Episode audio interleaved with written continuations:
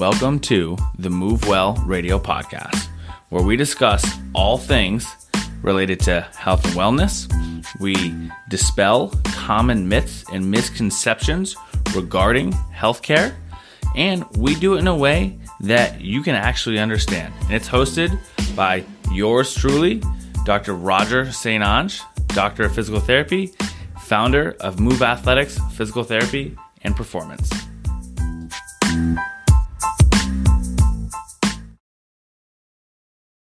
Right, what's going on, everybody? Doc Miguel here with another episode of the Move Well Radio podcast. Today we have a special guest and a new member of the team for the next 10 weeks, uh, Nick Casagrande from AIC Physical Therapy Program, right? Yep. Nice. And we also have Doc Alex here who's going to join us. We're going to do a little bit of roundtable, get to know Nick a little bit, because we don't really know much of Nick. All we know is he's coming from AIC, and we're going to learn a little bit about his experience, his background, uh, and just get to know him. So, Nick, thanks for coming on. We appreciate it. Yeah, thanks for having me. Uh, so I guess usually we start these off just to kind of figure out who you are as a person, like get to know you, your background, how you got into PT. Uh, so give me a background. Who is Nick? Where did you come from? So I'm from Connecticut, Okay. originally from Milford, Connecticut. Um, grew up playing sports, a lot of football, a lot of track, a lot of throwing shot put. Nice. Um, I played a year of football at Springfield College, and I ended up getting injured my freshman year. Uh, kind of ended up derailing my football career in a way. So a little bit of background with that. I originally kind of pulled my hamstring a bit. Uh, summer working out going into my freshman year, and just dumb 18 year old didn't know how to rehab that. Didn't really stop. Kept trying to push through got it to a point where I could kind of run and train again, um, get up to Springfield, and that happens again. Missed three weeks of camp. Um, did the whole PT rehab for a couple weeks there. Um, the program had like a hamstring return to play kind of thing. Pulled it again during that. Didn't tell anybody. That was kind of the common theme of this. And kind of shut my mouth, returned to practice, and I remember the uh, the exact rep, like my hamstring kind of exploded. um, I was we were doing like a pass protection one on one drill, and I was going against like the starting D end. I won the rep, but my hamstring blew up. It was the loudest pop, and it was a lot of pain. Um, again, went back to my dorm, didn't say anything, tried to suck it up, tried to practice the next day, but I kind of got to the point where I knew I couldn't really hide it anymore. So went to the athletic trainers, and they kind of shut me down for the year. Um, but then, you know, continue to go to PT, and I got to experience that for a few months, and I kind of became interested in the whole process. And um, at that point, my grades weren't too good because I kind of you know, lost my identity in Mhm. a way because I really wasn't playing football. So like, you know, I was sad. Didn't really study a ton. My grades weren't the best. Uh, so um, as the years kind of went on, the it wasn't very realistic that I would get into PT school. Mhm. Um, so I, I tried anyways, and I applied to eight schools. I didn't get into a single one, which was tough. So I took a gap year, and I got accepted to AIC.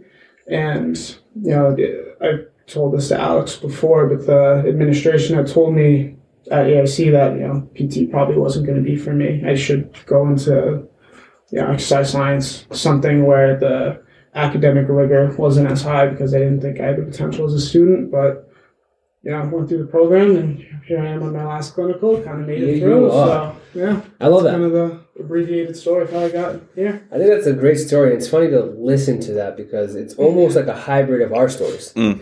right? You Oh, had the, the athletic injury. I had the, the same experience where somebody told me PT wasn't for me. Um, so it's kind of funny to hear that because it's literally a spitting image of both. Oh yeah, I'm, I'm hearing a lot of similar things in terms of like Did the you loss of really have identity. injury that kind of derailed anything? Yeah, I wasn't really sure if that was the soul. no, um, very similar. I had a, I don't know if it was a hamstring. I never got imaging or anything like Yeah. that done, but uh, very similar. Of like, kind of hid through pain, and then all of a sudden, just like, oh, that's Yeah. that's not not gonna happen anymore. Let's go rehab this, and maybe we'll get back to playing. But never really came to fruition. So, yeah, I'm hearing a lot of similarities in terms of It's kind of Where I'm coming but from. not funny. But you mentioned something that kind of stuck with me that I've heard him say a lot of times. It's like you lost your identity. Yeah. Uh, and that's a big thing too because I didn't have any athletic injury. I played basketball in college. Um, I didn't have an injury that like derailed my career or anything like that. But like when I finished playing, that's how I felt. I was always a basketball player. I didn't know what I was going to do from here. Um, but it seems like very similar stories in your end. Like, hey, I got injured, kind of found PT, and different reasons why you kept going with it. But that, that's pretty cool. Um, so, what was your initial experience with PT? So, you had these injuries. You went to football camp. First of all, what position were you? Uh, so they recruited me to play center. Center. All right. I don't know anything about football. What does that even mean? So that's the guy who snaps the ball. No, now you, you're speaking my language. you called you called to play once. I don't know how well it turned out, but you, You called follow it. So Oh, well, on- I do, I do, I do. On our social media, we uh, we did a whole football post, and I literally had to go online and look up how to play call something. And it was like a generic play call, and I just said it into the mic. And I don't know if it's true, if it works, if it, I don't even know anything about it. Uh, but that's funny. So you were the center, snapping the ball in my terms, right? uh, was that the position you always played, or was that Yeah, specifically for so them? um, I, was, I was pretty good in high school. I went all state at center, won a few awards, whatever. Um, but yeah, I was I always played always played center. I played a little bit of defense, played linebacker, but um, yeah, I was probably best at best at center. So did we have football dreams going forward, or was it just like, hey, I just want to get to college and play a little bit? Yeah, so um, I had aspirations for D one, but Mhm. you know, kind of fell short. My height being not to be that was a pun. Nice. but you know, that was like a big reason why like D one didn't work out because you know most Division one offensive linemen are six two, I'm five ten, so like, Yeah. that was kind of know big obstacle to overcome. So was there any interest, like D one interest? yeah, um, a little bit. They wanted to play defense, and I wasn't a big fan of that for whatever reason. You know, probably just being a dumb eighteen-year-old kid, being stubborn, just wanted to play offense. But, Okay. You know, this is what it has got me to where I am. Yeah. which I'm very happy with. So That's something I believe in a lot. Is like things happen for a reason. Yeah. Right. All of us had different issues and got us to this point. Um, but I wouldn't trade it at all. Like that, put me where I'm at now, and who knows where this will put me at in the future. But um, so you mentioned a little about your injury, the the hamstring, like you mentioned, like kind of blew up, got injured, and you were hiding it for a while. Started to get some PT through there. What was that first PT experience like? Was that did you feel knowing what you know now as a student? Um, did you feel like that was good PT? Did you feel like you were benefited from it? Like what got you hooked? I, I did. I did think I benefited from it. Um, you know, at, at Springfield they had like the students run it basically, and I thought like with supervision of the you know the head athletic trainer and. Um, and I think it I, it worked. I went from you know, really struggling to like get around campus just because I was in so much pain and I couldn't even I couldn't move my knee whatsoever because uh, how my hamstring was and in a relatively short period of time I was able to function much better, get out of bed, walk to class without pain. Like I, obviously I couldn't play yet, but Yeah. just to get around was significantly easier, and I definitely took that for granted uh, just being able to walk from one end of campus to the other. And you know, Springfield College campus is not that big, and Yeah. it was very tough for me to do that at first.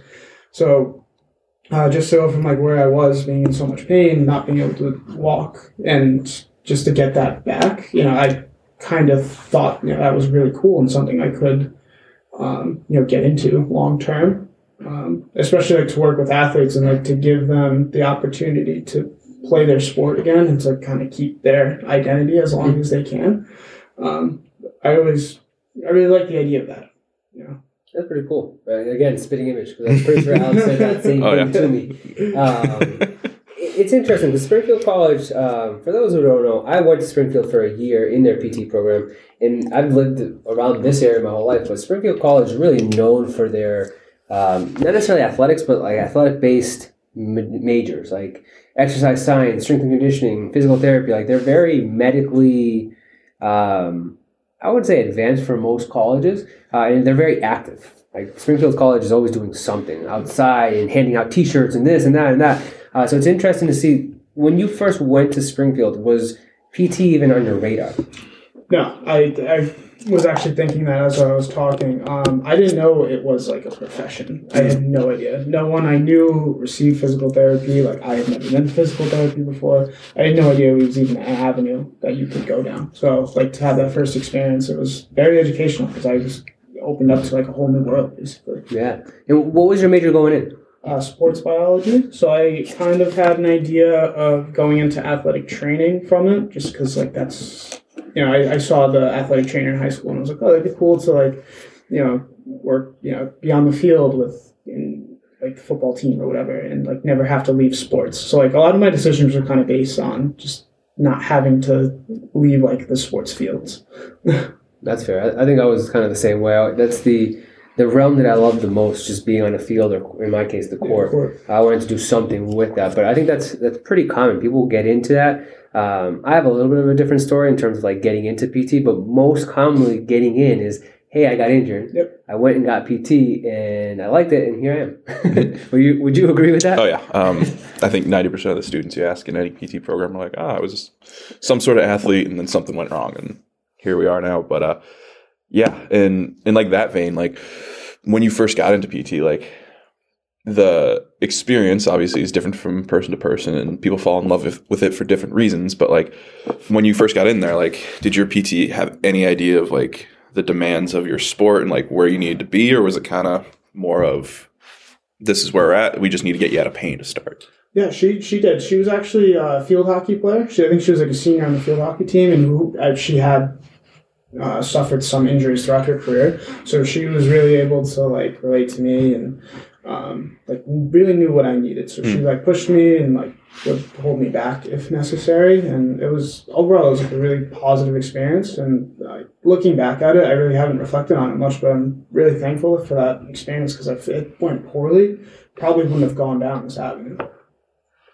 Yeah, I think that's that's interesting you say that because I talk about that all the time, but like, and we talk about it actually as a, a company. Like those experiences are huge, right? You want to create a good experience, and actually, I mentioned to you off camera before was like sometimes you have the best intentions to help somebody, and you might not be doing the right thing, but because they had a great experience there, they they keep coming and they love it, and they feel like they're getting better.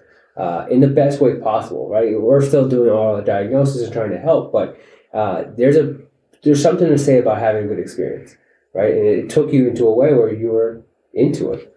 Um, and I've even had people come into me and ask me at a different clinic, like, what my injury history was because they wanted to see, they didn't think that if I didn't have an injury, I could match up with them well, uh, which I think is interesting, but that's a whole other topic there. Yeah, your injury history is like that big. Yeah, mine's not thankfully, no. But um, no, I mean, I, I agree. I, I think that's it's pretty cool to see sometimes too. Even though that's the typical answer, uh, I'm glad people are getting that good experience from it. Even though, as you start to learn, a lot of the PTs that you may have seen in the past weren't very good, Yeah. but that experience brought you where they were, right? Um, so, all right, so you go to Springfield, you graduate from there, right? You took the gap year. Now you're at AIC. Yep. Uh, what was that experience like walking in your first semester at AIC? Um, I remember walking into the first day of orientation just like shaking, just so nervous, and just like I really didn't know what. Uh, I was very hopeful I would get the whole three year experience because Yep. I, I was just so afraid of failing again because I took not getting into school as a failure. And to that point in my life, I really hadn't experienced a ton of that. Um, and I just like, I really wanted to succeed. I wanted to get through, and I, um, yeah, I was just really nervous, really Yeah. nervous the whole first year, and especially like progressing through, like you know, you get through the summer, and it was just like anatomy, so like it wasn't too bad. But then you get into the first semester, um, like in the fall, and you start to hear horror stories of like that first semester, and like, oh, this is when the kids fail out. This is like when your practicals start, and it's just it's it's very it's scary at first. you invest a lot of time and money and effort into Yeah. getting into school, and you know, I had to go through the whole application process twice, and like I remember, my the first time I did it, I just went through my whole bank account just applying to schools. I spent all like, and I would periodically for, through the first semester, I would think back to that time. Like I don't, I didn't want all that to be for nothing. So it's it's it's definitely scary at first. especially the way they do ASC in terms of like that first orientation day. Like you got a bunch of new faces. It's probably somewhere between 50. And literally the first thing they do is they sit you down. And they're like, all right, this is how the program works. Uh, this will be your academic demand. And this is where you need to be, and then we're going to call on another teacher, and they're going to tell you what happens if you don't do that. So that's literally how like the whole orientation starts. welcome. Yeah, and then it's like, all right, let's let's get to it. So yeah, very warranted and like feeling the way you did. Like hundred percent. And and you guys went to AIC, right? Yeah. So I don't have any experience with AIC, but I had to go through that process twice at two different schools. I did it at Springfield and I did it at MGH. Uh, and I remember uh, it's interesting your stories because I think I can relate with you a little bit more because you went through the three and three program, right? yeah, So you have a different kind of vision on how you track that out. yeah. I never had to deal with like GREs or Yeah. applying to grad school. I was just like, all right, you're good. So you in mentioned something that was interesting. You're like, hey, I did this process twice. I did it three or four times, right? So it was a pain in the butt. Um, but I had that same mentality, which I actually think is a um, a benefit going into PT school or any graduate school, really, of like, hey, that failure piece, that like, and I wouldn't even call it failure. It's more like a learning experience. But uh, that feeling you got initially when you didn't get into a place, when you first get into somewhere, Mhm. is like honestly, I think I that whole Springfield experience where I got dismissed and all that type of stuff that helped me prepare me for my next experience. Yeah. Uh, because I still didn't know what I was getting myself into when I first went in, and when I got in the second time, my focus of like, hey, I'm here to do, like, this is going to be my profession. This is no longer part of my schooling. This is not my fourth year, senior year, whatever. Mhm. Like, and that mindset shift is is huge. I see a lot of people struggle with that who go through three and three programs especially when I was at Springfield, I was one of three graduate students. Everybody else was three and 3 uh, and they were still worried about like, hey, what are we doing on the weekends? Like Oh, yeah. going out. I'm like, 100%. guys, like this is like you can't just study and like forget everything. Like this is you're gonna have a patient in front of you. Yep. Uh, so it, it's interesting you mention that because that's a feeling that I always had was not the fear of failure, but everybody always asked me like, why'd you keep going? Like why? Like, and my response is like, I liked it. One, and if I start something, I'm to finish it. Right? I don't care if I fail 40 times. Uh, you'll learn, right? I tell Alex all the time, you need to pass your boards by one point. And guess why I say that? Because I passed by one point, right? Like it doesn't matter, Yeah. but it's that like you just need to get to the goal. Uh, so I, I like that that you felt that because even though I don't wish that upon anybody, I think it sets you up and your mindset's a little bit different going in. It's actually something we were talking about yesterday with that, like the goal of like all these people are like, oh, where am I going to work at this point? But like a ton of people get to that point and they're like, all right, I want to work with these people, but like there's a big scary test sitting right in front of you still, and if you don't pass that, like I think you were talking about one of your friends, he was like going to get this clinic all to himself and like run the thing, and it's just like, oh, he didn't pass his board, so now he's like pushing patients for someone else that could have been his job. So. Yeah, that's tough to navigate those waters too. Um, but yeah, the, the whole process, the first day is always scary. That whole first semester, you're like, all right, I just need to get through this and then figure things out. And then the real first academic semester is like, you got hit by a truck. Like, Yeah. what just happened? Most of us barely survived through it. I barely survived through my first semester. um, so, what was that first semester like for you, right? So, you went through your orientation, you're a little nervous. You start to get to know people, you start to get to know Yeah. professors. What was that experience like when you first start taking academic classes like a full load? Um, yeah, looking back at it, I definitely could have went about it more efficiently. Yeah. So I was definitely like one of those kids that just like didn't leave the library, like studied ten plus hours a day for, you know, every day of the week.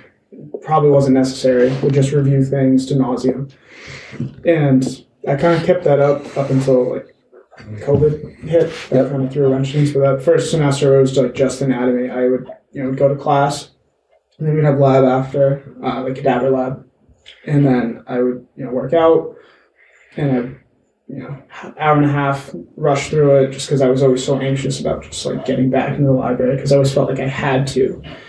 Um, yeah, so it was just I lived in the library. I'd go back to Springfield College and just like go upstairs into the quiet section of the library and just mm-hmm. be by myself and just study all day, every day. And I was definitely very run down, and I was only taking one class. So like, go on to like the fall semester, and it was just that like, tenfold. You know, it, it wasn't definitely wasn't healthy. for and sure. going back, looking at it, and like seeing how I evolved as a student, like for the next three years, I definitely didn't have to do all that to myself. That's. Were you? Did you have that same experience? Did you feel like you were like living in the library? no, I did not take uh, the grad school experience very seriously that first year. So, like as a three and three, your senior year of undergrad is your first year of grad school, right? So, when you do that, it's like your mind isn't fully there. Like I was in a little bit different situation. Like you had mentioned earlier, people were like concerned on the weekends.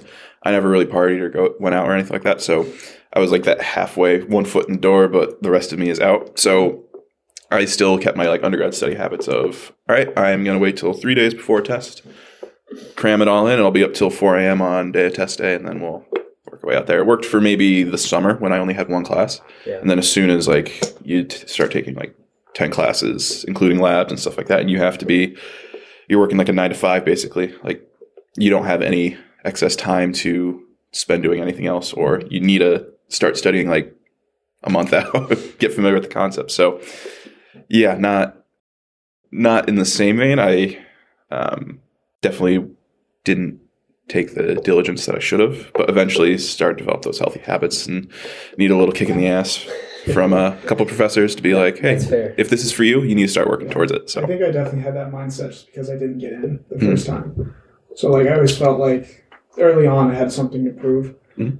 And like I'd look around the room and I would just, especially like that first day with uh, orientation, I looked around the room like everyone's like, you know, dressed up and whatever. And I was looking around and I was like, all these kids are probably smarter than me.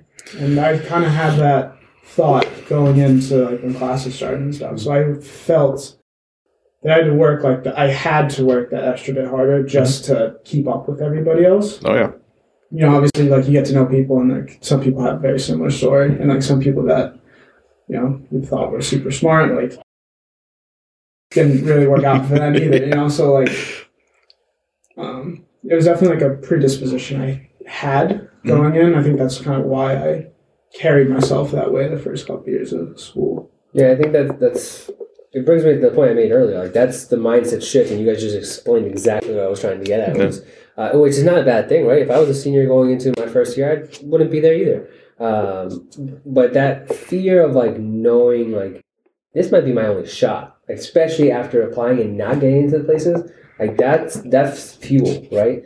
Um, and I had, in my case, somebody tell me like, "Hey, this is not the profession for you." After I got dismissed from a program, so my thoughts were like, "I'm going to get this done." And guess who I emailed right after I got my results? That person, uh, in the nicest of ways. Like, don't get it wasn't a jerk message, but uh, I needed to prove that to myself that it wasn't. I like I said, I went through some health stuff, so that definitely had some factors to do. But I needed to prove to myself that this was not a me mentally like I had the capacity to do it. It's just the timing and what was going on at the life that time just didn't happen. And I always say like my fiance kind of yells at me because I always talk about my failure at school. She's like, "You didn't fail. Like they had such a high standard, and you were." 0.6 away from that standard and you had this health stuff going on so um, yeah that's why i always reframe things it's never really failing you just learn from that experience and uh, that had to happen right? Without that i wouldn't have gone to mgh got a whole experience in boston met all these people full circle end up here. Um, but that, that's pretty interesting. So first year first semester comes through nervous living in the library definitely not some healthy habits there. Uh, i was a little hybrid of you guys. I wasn't always in the library but i also was a little bit more motivated that i knew i had to do stuff. Uh, but i mentally couldn't stay in the library. I couldn't do it. I would get that's too much for me. That's overload. Um, so i was never a good studier i still am not unfortunately I mean, Uh, go, going into uh, like going into that, I was not a good student. Like obviously, like through undergrad, like I didn't. My freshman year of undergrad, like I didn't study anything. I got C's in a couple classes, so like I was definitely very like a new experience for me to like to actually spend a lot of time studying. Yeah. So like, yeah, it was definitely something I had to force myself to. do. It wasn't easy at all. Yeah, you develop good habits and you start understanding. I'm going to call it the game of graduate school because you start to know your teachers. You start to know how they question things. You Mhm. start to know what they look for, uh, and that's a big downfall for a lot of people because they just play the game. That's it, uh, and they forget that this is stuff that you're going to need to know later on. And like I admittedly, I did that too, right? And there's stuff that like this guy, like we're asking questions, and he'll know like this. I'm like, ah, I remember talking about it. I don't remember what it does, right? goes both Um, ways. yeah, but it happens, and it's just our experience is how we, we take things in. But um, all right, so first year's done, right? You made it. right? Usually that's the hardest of the years. Mhm. How did you feel the next couple of years going into it, and like what were your experiences outside of the classroom? Did you get out of the library? Yes. well, I mean, we were kind of forced out because halfway through our the spring semester, COVID hit. Mm. So, like, I remember sitting in it was uh, musculoskeletal patient management lab. We were leaving for um, our spring break, and we had an exam the first day we came back. And I remember sitting in a Starbucks like the Friday before going back up, and they were like, "Oh, don't come back. We're gonna push this out." Yeah. back another week. And then the same thing happened next week, and then they basically canceled the rest of the semester. and I spent the rest of that semester in my room on Zoom, and no one was leaving their house. Like so, The world Uh, shut down. yeah, Oh, yeah. that was like Were right you when- part of that too?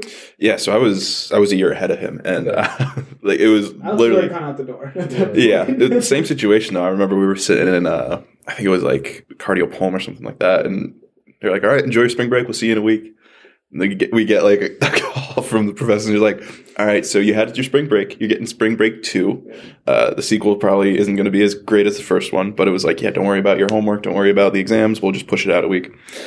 And then it just kept getting pushed and pushed and pushed, and I was like, Yikes. okay, we're gonna readjust our frame set here. We might not be able to graduate on time and stuff like that. I was like, oh shit, what are we gonna do? Oh, man.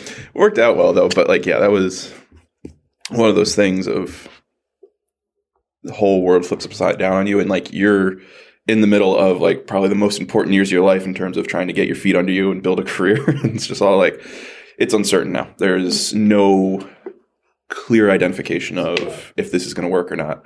And I'm sure for someone that was like earlier in the program and not like right at the end, Mhm. this like fear of like how long am I going to have to deal with this, like you know, and then completely shifting from in-person education to now online where you're supposed to be learning manual skills and all these different things where there's no like tactile feedback and actual things to be like you can only see like 2D. You can only see one angle. Someone can't walk around you and be like, "Oh, your hand placement needs to be here."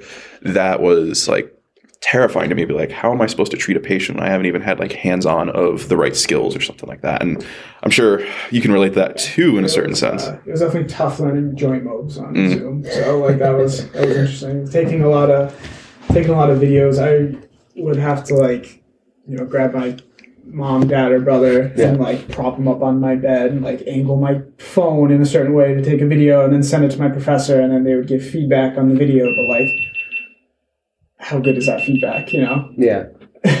Yeah, no, that, that's tough. That's thankfully that's something I didn't have to go through. Otherwise, I think I probably would have failed out um, because that I don't do well with that. Um, but that's that's interesting because if you think about that and really put it in perspective, uh, we're in a pandemic right now. Right, the last one was what hundred years ago. Um, there might not be another student class that ever experiences what you guys had to experience. Yeah, no, Like that's definitely not. amazing. They first of all you got through it, right? Uh, and they, I think, most schools handled it okay, right? Nobody knew what they were getting into. But as a PT student, that's gotta be tough. So how how did you feel like that transition went? Did you feel like they did a good job holding that? You don't have to bash the program or anything like that. Nobody knew what was going on. But how was your experience? I think certain professors did a lot better than others, and I think a lot of professors were more willing to go the extra mile than others. Um, so I think my class in particular, our skills are definitely better with like musculoskeletal because I think those professors kind of did a lot more for us than Yeah. like our neuro per se. You know, they would um, they did things they didn't have to do. Like they would, uh, one of our professors in our um, like TherEx and like treatment class, she would grab her kids and throw them on a treatment table and take videos for us to demonstrate like how this is how it should be done. And, um, they would have us take videos of ourselves doing stuff, and then, like at the time it seemed kind of annoying, but that was the only way they knew we knew what was going on. Yeah, that's fair. I agree. Um, I think you're referring to Dr. Clappus a little Yeah, bit, but like she, Dr. Davis, yeah. both did really great job with all that. but yeah, Dr. Clappus, she went like above and beyond. She would um, like pull in people that were her her patients at like uh, I think she was a PT for Mount Holyoke at the time. I'm not sure if she still is, but she would like ask them to come on and do like a case study for that, and just be like, "Oh, we we're dealing with TMJ stuff. Does anyone know anyone with the TMJ thing?" And it'd be like, "Oh, get them on here. We'll do whatever. But like she went above and beyond, and like when we were learning like the mechanics of the spine, she like took her kids Legos, and we're just oh, like actually doing like the mechanic. And like some professors didn't do that because again, like the situation didn't lend itself and like accessibility and stuff like that. But yeah, you could definitely tell who really cares and Yeah. they want them to still be able to do what's possible without like limiting because and they're in the same boat too. They're like, This is new for them. yeah, what the hell do I do with these kids? Like, we're all in it together. That's really interesting because that's you don't really look it through that perspective typically. Like usually as students, you're always like, my teachers are the worst, this and that. Um, but it's funny when stuff like this happens, you really see that they do care. Like they're really putting a lot of effort. Before it's just like, did I get an A, B, C? Like now you see how much work they had to do to make this happen. Uh, and I think that's valuable too because that gives you like if you see them putting 120% in, you want to do more to like respect that and, and help that. So that's that's interesting. We uh, at FGH we had a little bit different. We obviously we didn't go through the pandemic at the time, but my learning was half virtual anyways. Like I would our lectures were done virtually, like recorded. Mhm. We'd watch it and then come to class and we talked about it. Yeah. So I never really had like well at MGH at Springfield was different. The lectures were like the class and we went over it. Um, so I, I maybe rescind my statement that I would have failed out 'cause I pretty much went through exactly what you guys are talking about. but that was my curriculum, and it, it does fine. It just uh, you have to get used to it, Mhm. right? And the big piece isn't the lectures; is what you take from the lectures and then apply it. So I think it's it's interesting to see how they handle that situation because it's not easy, but uh, it's definitely like you're able to do it, and you guys are showing that. Like you're both like you graduated, you passed Oh, your yeah. exam, you're going to pass your exam soon. Um, so that, that, that's really interesting. So tell us a little about student physical therapy. Like that is a different beast, right? Because you had to go do your clinical internships and all that type of stuff. Like, what was your feeling? Your fir- well, first of all, where'd you go for your first clinical? Um, so I was at uh, PTSMC in Branford, so that's like uh, outpatient orthopedics. Was our first one. How was your experience with that? What were So you feeling? yeah, so obviously we were still in the pandemic. Yeah. So like we were still like we'd go in like full PPE, Mhm. face shield, gloves, mask, and like Wow. I have to wear it all day. I have to like stay six feet apart from everyone. So like, I, you know, there wasn't a ton of communication with my CI because for the most part, like everyone tried to stay separated still. Got. Um, but obviously, there's a little there's a little bit of nerves going into it, uh, into any new situation. But especially with this, where you know you don't really feel too confident with your skills, learning half of them online. Mm. So, I think I did the best I could with what I had learned, and obviously there was a few speed bumps of things like you know, you, you go to do a mobilization or like a test that you learned through the screen. And it's like, oh, like, you know, your CI corrects you a little bit. And it's definitely not your fault because you didn't have the experience in person to, for your professor to come like, no, like put your hands like this and whatever. Um, but also I did get to see this, uh, like actually treating at an insurance based clinic and to see like, it was still like very high volume even through a pandemic. Um, yeah, I, I mentioned this earlier. Um, like as a first year, you know, you're supposed to see like fifty percent caseload. I was seeing like twenty patients a day. Not obviously not knowing what I was doing. So Yeah. like to it, it was definitely an experience, and I, I learned a lot from it. And I did get a lot of experience kind of forced on me, seeing twenty patients a day. Um, but I think I found like that's not something I really want to do going forward is to kind of get like run down and be double booked and just like you know you're just trying to make it to five or six o'clock just Yeah. to get out of there alive and then have to go home and take notes for hours on end it's just not something i did learn like that's definitely not something i want to do as a career in Yeah. that setting Did you have an experience like that? Yeah, so my first clinical, I was at a Baystate in South Hadley, and um, it was not as bad as 20 patients a day, but there was definitely situations that I was not ready to be in. Like there was a super complicated surgery once, and my CI was just like, "All right, have fun with that." And like I made all the mistakes. No one got hurt, thankfully. No one fell. No one like ruined the surgery or anything. But like it was there's definitely that sense of like I don't know what the hell I'm doing. You put me in a situation that I'm not comfortable with. There's too much going on at once. Like it would be a thing where there was another student in my class with me there at the time, and it would be like very unclear who sees who and like why am I seeing five patients back to back? They get one, and then all these different things. So yeah, not like the same situation, but definitely you can get thrown into situations that you're not ready for and seeing a volume that necessarily isn't sustainable for your skill level and there's going to be things that you don't see that's just like over your head and Yeah, and that's pretty interesting too. Like I keep saying everything's interesting because I find what you guys are saying interesting. Because you know, as you go through it and we talk, like I had a lot of the same experiences, and you don't really know that until you talk to people about it. But I, I feel like that is one of those things that needs to happen, but is really uncomfortable to go through. oh yeah, trial by fire it's A hundred percent. You how it mentioned be. that.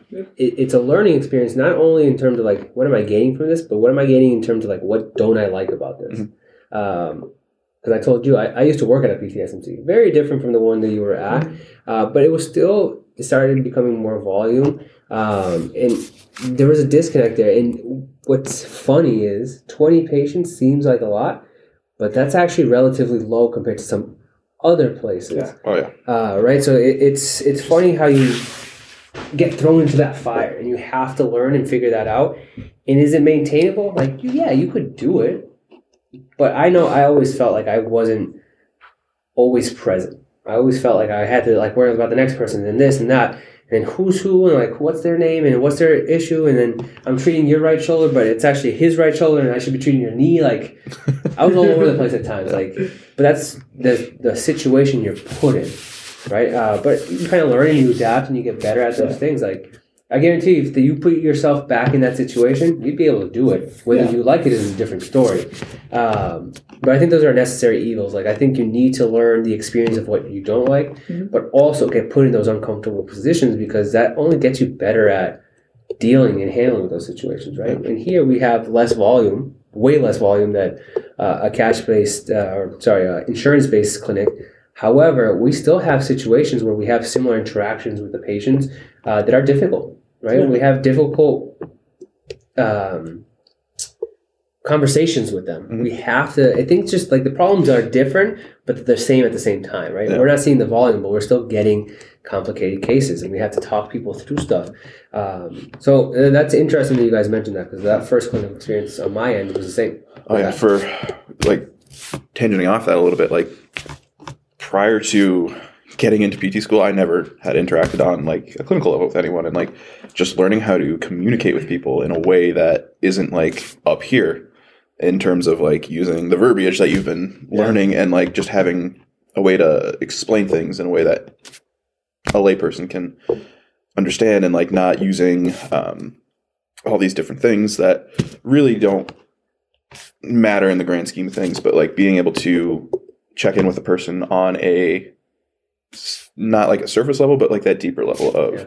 How are you feeling? Okay, is that how you're really feeling, or is there underlying things like what is contributing to all these different things, and being able to start learning that there is more to communication than just what is being said and how they report it, because sometimes it's not always like on the surface. One hundred percent. I think that is what saved me in my education was I communicated well already with people. Mhm. Uh, forcefully, I was never a great communicator, but I read people very well and I could talk to them. Mhm. Right, that's a huge part of the whole process. Oh, Just talking to them and getting to know them. Uh, clinically, I was not where I needed to be in any of my clinicals. I mean, I did the bare minimum to get past and whatever, and I still don't think I'm very good clinically. However, uh, the experience of everything and talking through like that is what I'm realizing is more important at times. Yeah, I And you was, still want to be a good clinician, but I was talking with the first year at AIC recently, and she's like super excited to go out on her first clinical, and she's like, oh, I can't wait to get hands on with these patients. It's Like, calm down. there is so much more to the treatment than that, and she's going through like a little bit of like that first year PT thing. They think they know a lot, and like their knowledge of helping people is, oh, you want to palpate an MCL or and it feel like this structure, and it's like. Yeah. Great. That's great that you know that, but like, what is that going to do for a treatment? Are you going to show up and just be like, "This is your MCL"? Now what? Yeah. So- yeah, but there's definitely like that maturity level of knowing what you need to do and going along as you go through your clinicals and like something you mentioned before, like you showed up, you were nervous, and there's people with more education than you. The the imposter syndrome is real. Like, and that is totally okay to feel. Like, if you can say I don't know honestly, that is like a huge portion of all this is because if you're not honest with yourself and you're like spouting off random bullshit about oh fascial lines and all these different things and it's just like has nothing to do with their situation like you're gonna get yourself in trouble and people are gonna know that if you're like just going 100%. off there it, it's funny because once you started hanging out with us and doing our mentorship sessions, like ask Alex. I asked, like I look at Roger, I'm like, I don't know what you're talking about. like explain to me that. Um, both because I don't know, or two because I heard it like four years ago and I don't remember anything about it. Um, but that's interesting. So from these experiences, like I'm hearing the same stuff. We all have similar uh, experiences. Like, hey, this was just nerve wracking. We learned a lot, good and bad. Uh, what did you take from that experience in terms of like going forward? That first clinical is always eye opening because you kind of get over those. Like imposter syndrome is like, like, hey, I'm not very good at any of this. Like, what's next? Because you have to do two other clinicals after that, right? Uh, what did you take from that first clinical that really kind of did you have a mindset shift there? Was it the same? Like, I'm just going to get through this? Like, what was your experience?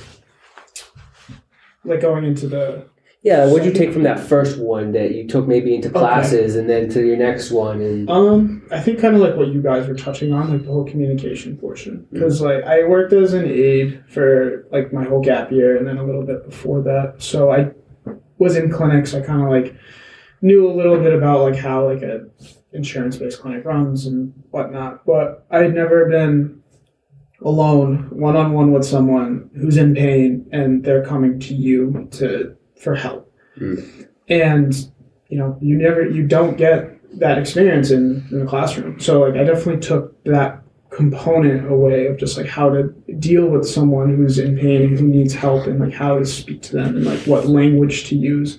And obviously, I could, you know, there's improvements to be made on that. But I think really like the experience I got with communicating with patients, it was it was priceless. Like it was, it's something I'm gonna obviously continue to improve on, but it's Sure. getting kind of thrown in the fire like that. Um, and having to figure that component out and how important it is is it's definitely that's definitely the biggest thing I learned throughout my first clinical. I think that's fair. And I think I said this the first week I was here with Alex. Like, again, I've been doing this longer than both of you have. I think both of you guys are probably smarter than I am. However, uh, because I've dealt with so many reps of certain things and situations, uh, like uh, when I first got here, Alex was having some trouble with like interacting with certain patients, and he would like really overthink things uh, and take it really personally. And, and one thing you have to remember going forward is like two things. One, like you said, they're coming to see you, right? That's huge.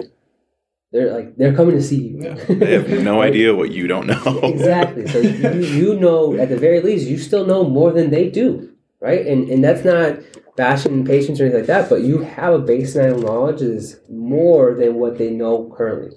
That's why they're coming to see you. Uh, so if you can kind of identify things, even if it takes a little bit longer than maybe um, uh, experienced clinician, that's fine. Yeah.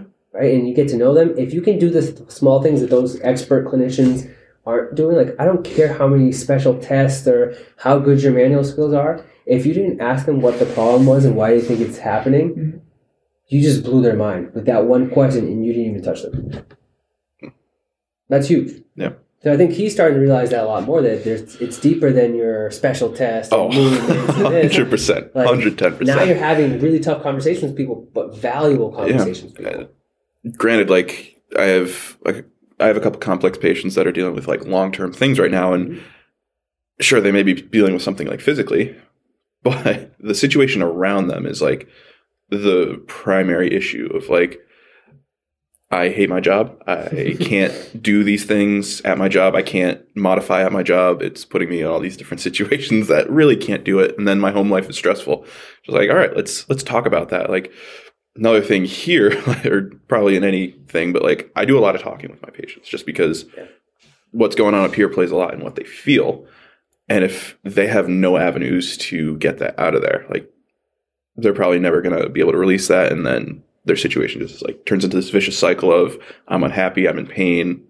If you stay unhappy and in pain, like uh, the charts over there, like that uh, thought viruses and whatever you want to call them. It's just like that's part of the job too, and like those are not easy conversations to have. I personally am very uncomfortable having them because it's like uh, now I'm very vulnerable and they're very emotional and they get emotional and like Yeah. trying to be like comforting, but also have like this iron fist of this is not going to get done unless we change things. Um, yeah, I don't know really where I was going with that, but like there definitely is more to the interaction and understanding the people rather than just Sure. treating them. You just you need you need reps at it. Yeah. Yeah, that's It's impossible. To, And that's valuable because most people don't realize that. They want to be good right away. oh yeah. Uh, Never and you're not. Like he No. doesn't feel comfortable doing it now, but like looking at a year from now when he's in the same situation again, like it's not going to feel like he's had this conversation a thousand times, right? It's like you in football, you snap the ball how many times?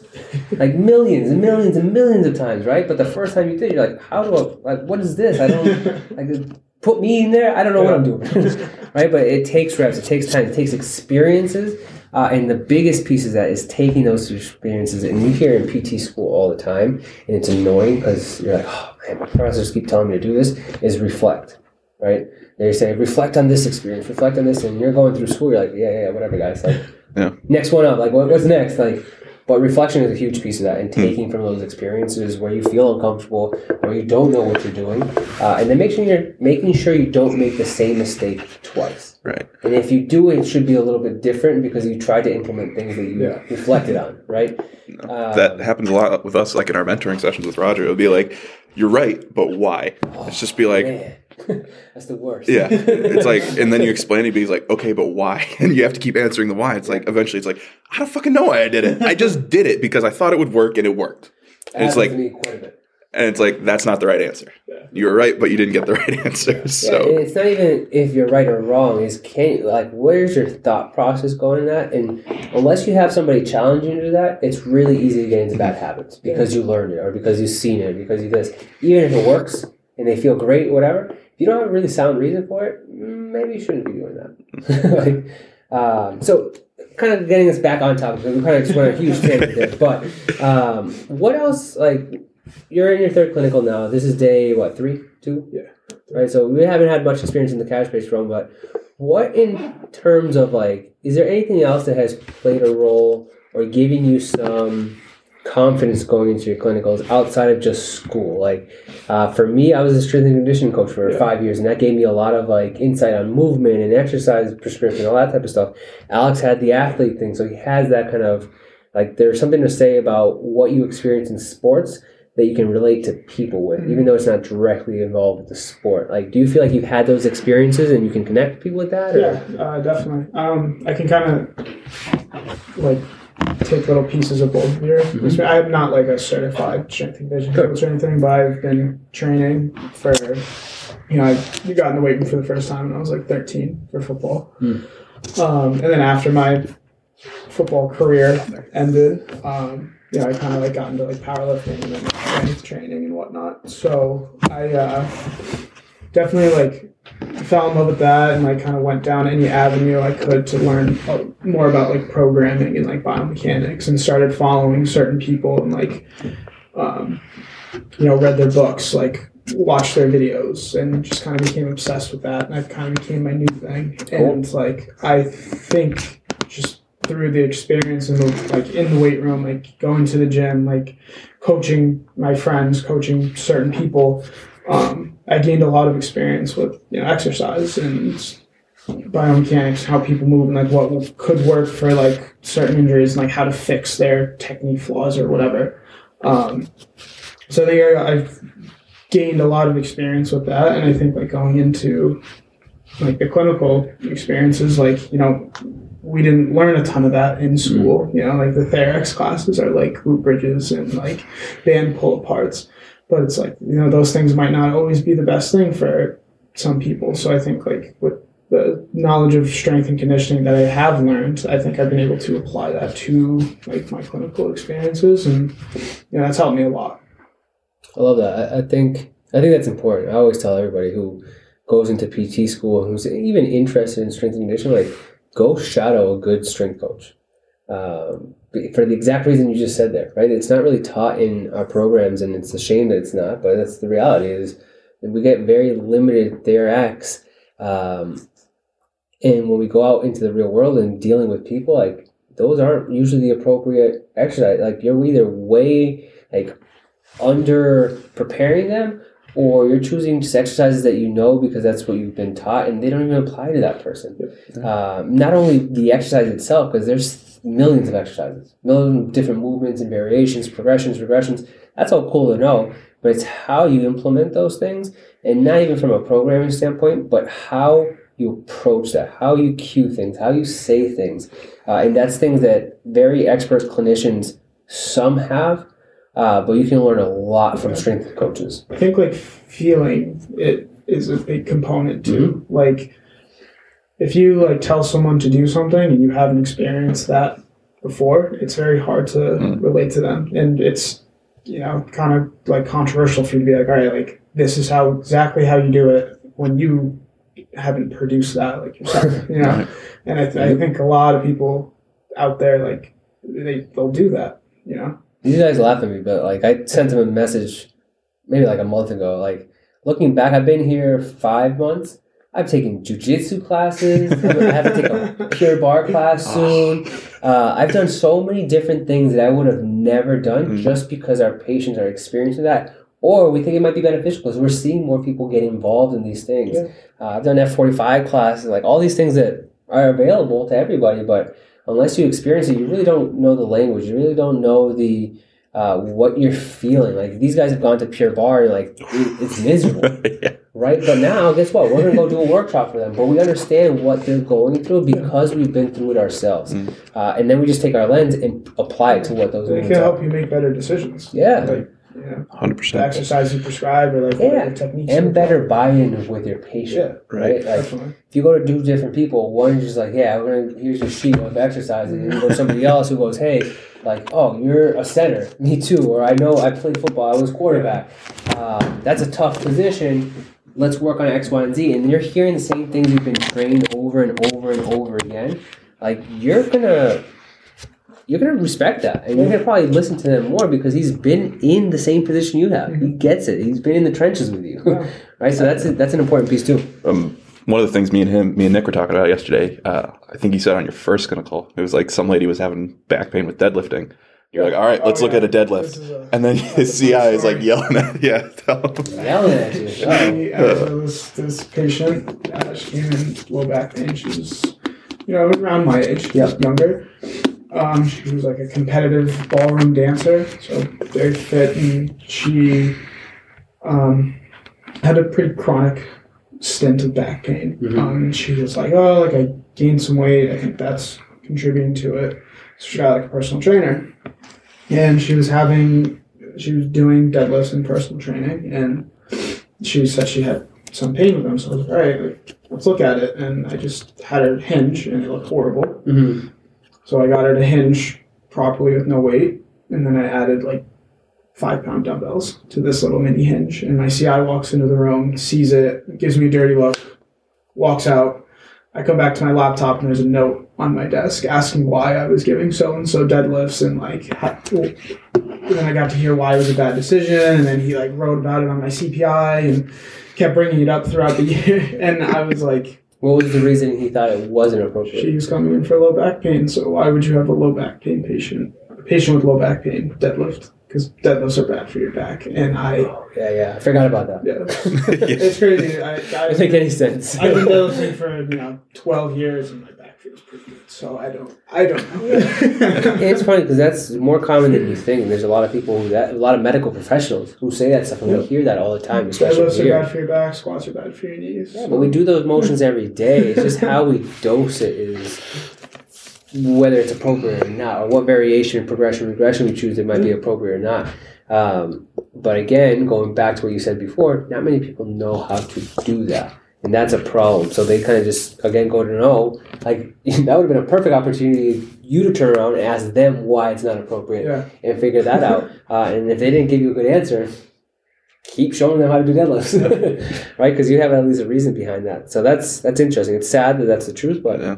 That happens. Some people don't know. Like all her problems could have been solved purely by fixing her hinging movement patterns. And if did did you ever stop doing deadlift because he made you do that, or Yeah, I did. Yeah. How much more pain was she in, like throughout the rest of her? she like didn't really progress because all we were doing was she was laying in prone. I'd be grasping, and she would stretch.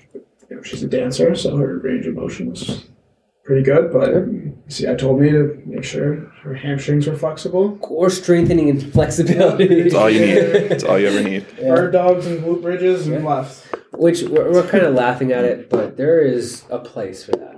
Yeah, All those things can be used and utilized, but people overutilize them and think it's the only way to Yes. get better with certain things. So I don't like to bash it because it, there it definitely has its place and it was it's made for a reason. Yes, it's going to help you do that, but is that appropriate to that person? Yeah. Maybe not. Yeah. It's less about like the actual flexibility and core strength and like controlling those positions. Like if someone can't brace their spine in a deadlift, Yeah.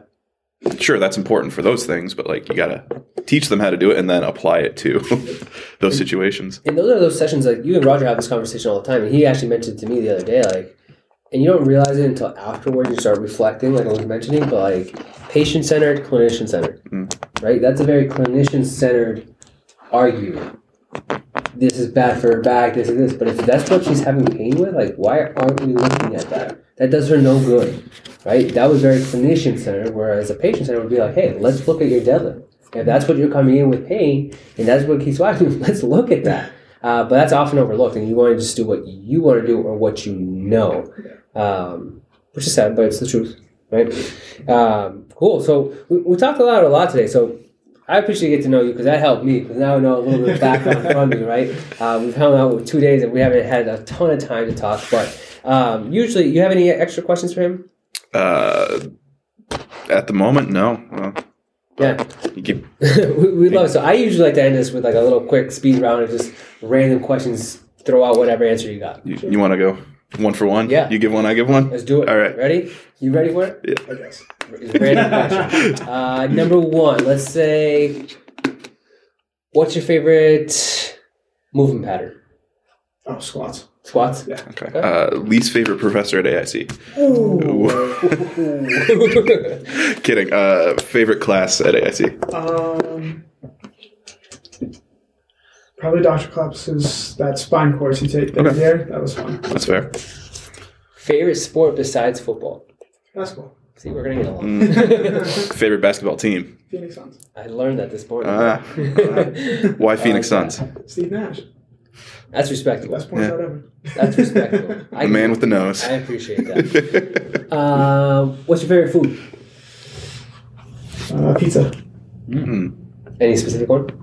Uh, buffalo chicken pizza. A good buffalo chicken pizza. Man, you and me are gonna get along. We're Yeah. Where from? Oh boy. That's a loaded question. I, we're here for the hard qu- hitting questions. Um, it's weird. There's a place in Long Island that because I was there for my second clinical, but it's Mazza Fiato in Centereach, Long Island. Best buffalo chicken pizza I've ever had Oh. my entire life. Next time we're in a. Yeah. let's, let's go build some relationships down there just to go there. Hundred percent. Um, favorite book or favorite audiobook that you've listened to or any I type read of a ton of. Your textbooks count, by the way. Oh boy. Let's go ahead, though. um, does Pat Davidson's rethinking the big patterns book Yeah. count? Okay. Hell yeah. Excellent. Yeah, that. Yeah. All right. Uh, favorite TV show? The Office. Office. That's easy. Yeah. All Good one. I think your your spitfire round is done. But the last question I usually like to ask people is, looking back, like if you could turn back time five years ago, what's one piece of advice you would tell yourself? Um, probably just don't be so shy. That's fair. like get out of your shell a little bit quicker. Um, network better, as in just you know take, you know, put myself out there more and just try to do try to experience more opportunities within this field. Um, I think I missed out on a lot. I think I missed out on a lot because I was too afraid to like ask questions and go shadow and just try to mentor and like put myself in different situations where I was uncomfortable. That like looking back at now, I have no idea like why I would ever be uncomfortable doing those things. That's fair. Can relate. And I think we all can relate with that. We're all that. Like these guys last me when I we go do seminars at a place I used to work at, And my boss at the time, like, who's a friend now, he was like, I've never seen you do any of that stuff. So I was the same way as well. But that's a good piece of advice because that's it becomes more important. Uh, it's not an easy thing to do, but the most growing comes from those uncomfortable positions. Um, so yeah, no, I appreciate that. And Nick, thanks for coming on. We appreciate it. Uh, we'll be back next week with another episode. Guest to be determined. We'll see what happens. Yeah, surprise. Uh, before we head on out, where can people find you? Where can we reach out to you? Social media, whatever. Instagram, I'm at Nick underscore Casagrande. Simple. Effective. One of one. yeah, love it. All right, Nick. Thank you, and uh, thanks for all our listeners for coming. Sounds good. Hey, real quick, before you go, I just want to say thanks for listening. And if you enjoyed this episode and you'd like to help support the podcast, please share it with others by taking a screenshot of this episode and posting it to your story on Instagram and tagging at MoveAthleticsPT so we can repost it. And to stay up on all the latest from me, make sure that you follow at MoveAthleticsPT on Instagram and Facebook and then subscribe to the Move Athletics newsletter at www.moveathleticspt.com. All right, guys. Catch you next episode.